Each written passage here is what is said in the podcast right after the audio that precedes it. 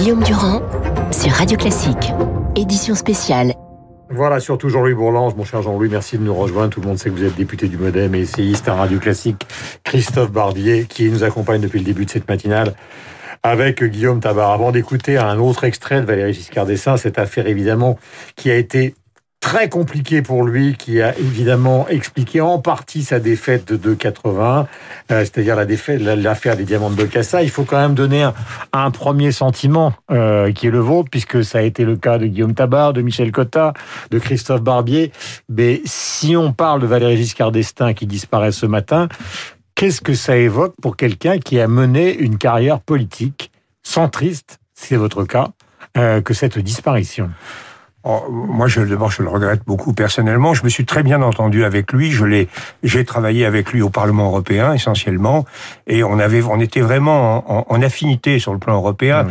euh, car je crois que ce que nous avions en commun, et ce qui était très caractéristique de sa part, c'est que c'était pas du tout un eurobéa. Euh, notamment, on, on, a critiqué ensemble le, le, le, le, traité de Nice. Il a invité à l'Assemblée nationale l'UDF à ne pas ratifier le traité de Nice. On, on dit qu'on on a toujours été des euro-BA à l'UDF. C'est pas vrai. Lui était très conscient du fait que le traité de Nice ne permettait pas mhm. à l'Union européenne de, de, de progresser, d'avancer. Et son, son grand regret, ça a été au moment de la Constitution européenne, du traité qui a été rejeté par les Français, de pas avoir réussi à, à faire mieux, à faire plus. Mhm. Non pas de son mais parce que les gouvernements ne voulaient pas aller plus loin. Alors il y a eu un malentendu avec les Français, mais soyons nets, ce que les Français ont critiqué au moment du référendum, ça n'a jamais été le traité constitutionnel, c'était les dispositions centrales du traité de Rome et du traité de Maastricht, mhm. tout en disant qu'il ne fallait pas sortir de l'Union.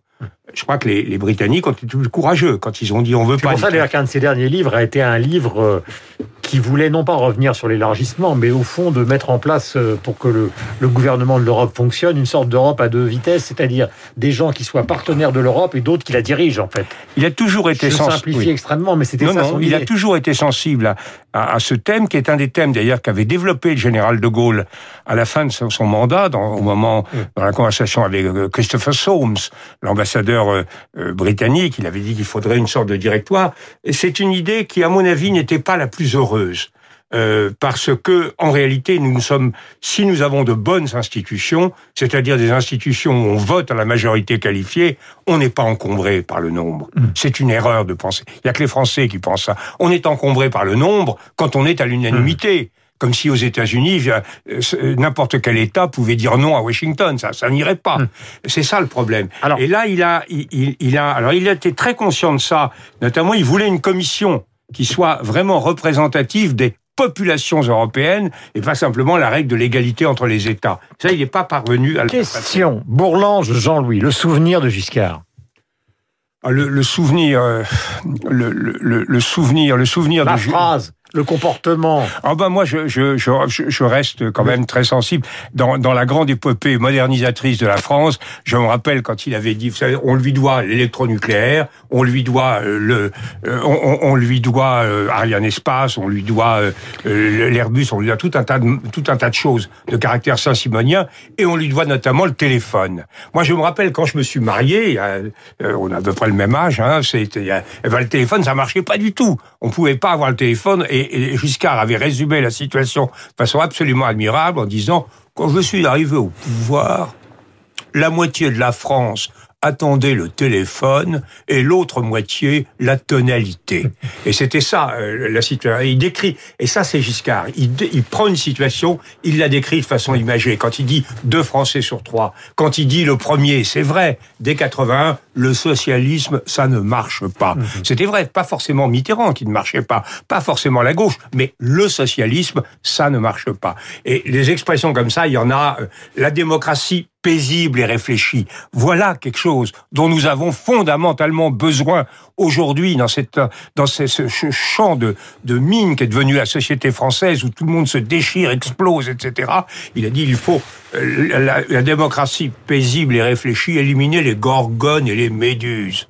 Question à tous les trois, puisque nous sommes avec Guillaume Tabar, nous sommes avec Christophe Barbier et nous sommes avec euh, Jean-Louis Bourlange.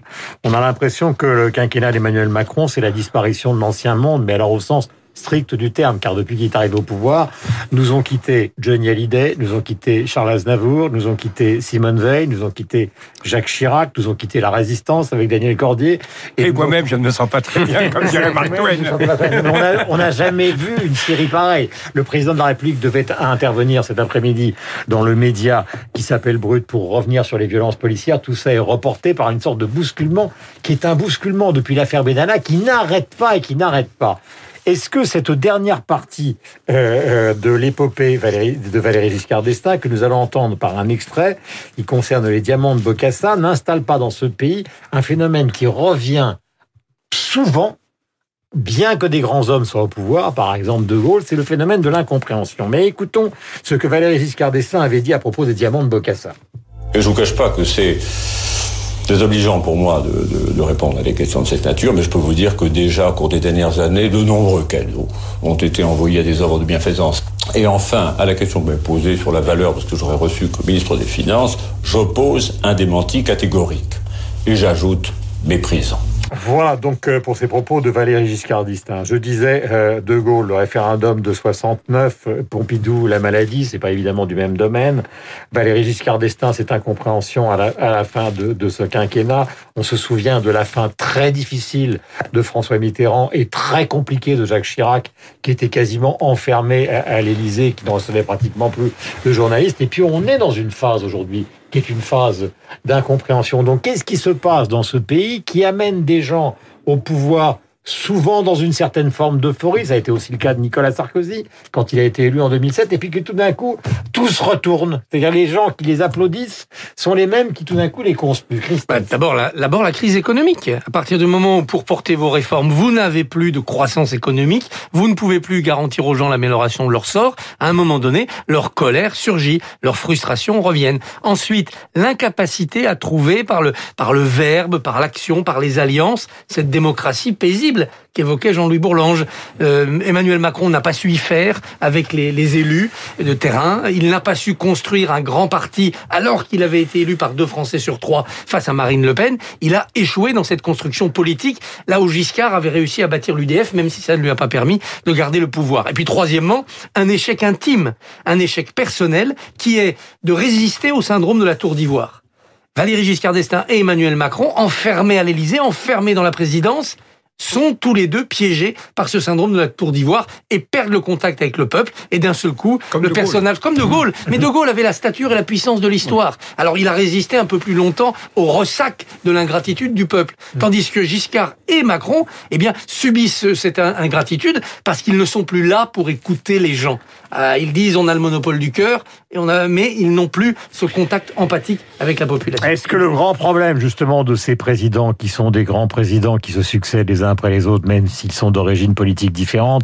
Ce n'est pas aussi qu'il n'y a pas en France ce qui aurait pu exister avec Emmanuel Macron ou avec Jacques Chirac quand ils ont triomphé, et l'un et l'autre, de la famille Le Pen, ce goût de la coalition. C'est-à-dire qu'il y a toujours un moment où on gagne avec les voix de ses adversaires politiques, mais on gouverne uniquement avec ses amis. Jean-Louis Bourlange. Ça, c'est le point commun de tout le monde. Hein. C'est le point commun de, de, de, de Giscard, c'est le point de Mitterrand, de, de Sarkozy, de Chirac, de Hollande. On, on, on gouverne avec une, une base de plus en plus étroite parce que le système de la Ve République, qui a de grands avantages par ailleurs, mais un inconvénient majeur, c'est que c'est pas le fait majoritaire.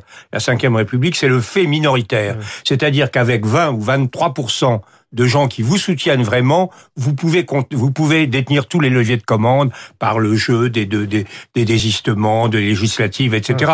Et donc vous avez tendance à vous contenter de ça. Ça a été le CPE. On fait voter une loi que dont ne veulent pas les Français par l'Assemblée nationale, puis après, on a des gens dans la rue. Mais il y a quand même, il y a un point commun entre Macron et Giscard et une grande différence. Le point commun, c'est quand même qu'ils n'ont pas de chance. Euh, C'est-à-dire que ça a été terrible le double le, double ressac conjoncturel euh, de, de, Giscard, le premier choc pétrolier, dont avec de grands efforts la thérapeutique laborieuse mais intelligente de Raymond Barre commence à venir à bout ça, la et craque. oui. Vous êtes un grand lecteur. Et vous savez très bien que tout d'un coup on part sur un on part sur une campagne qui est toujours euh, l'optimisme. Ça a été le cas de Giscard, ça a été de Sarkozy. Oui, mais on n'est on pas obligé. on n'est pas obligé de pas avoir de chance. Et là, ce qui s'est passé, ce qui se passe avec Macron, on n'a jamais jamais vu un président avoir autant de, de défis. Alors la grande différence, c'est que du temps de Giscard, on était encore à une époque où on pouvait soulever les montagnes. Quand on voit le bilan de Giscard, le bilan réformiste, le bilan économique, le bilan industriel, le bilan européen, le bilan institutionnel, on voit que c'était une époque où quand le président décidait, quand il avait des idées justes, des idées intelligentes, eh bien on arrivait à faire passer des choses. Aujourd'hui, ce qui domine, c'est le citoyen contre les pouvoirs, c'est l'école du refus, c'est la discorde chez il n'y a plus d'amis, tout le monde est ennemi de tout le monde, le ressentiment et ça donne certainement au président Macron le sentiment qu'il est euh, comme aurait dit le cardinal de Bernis, le président des limbes. Voilà donc pour le mot de la fin avec euh, Jean-Louis Bourlange. Merci Guillaume Tabar de vous avoir accompagné ce matin. Merci à Christophe Barbier puisque vous avez employé le mot de ressentiment ne pas hésiter à lire la philosophe Cynthia Fleury qui vient justement d'écrire un livre sur la période que nous connaissons qui, d'après elle, est une période, contrairement à beaucoup d'autres, qui été marquée par euh, d'autres périodes, qui étaient marquées par la rivalité politique. Mais là, nous serions entrés dans une période qui est celle du ressentiment des uns à l'égard des autres. Espérons que tout ça disparaîtra. Il est 8h57, vous êtes sur l'antenne de Radio Classique.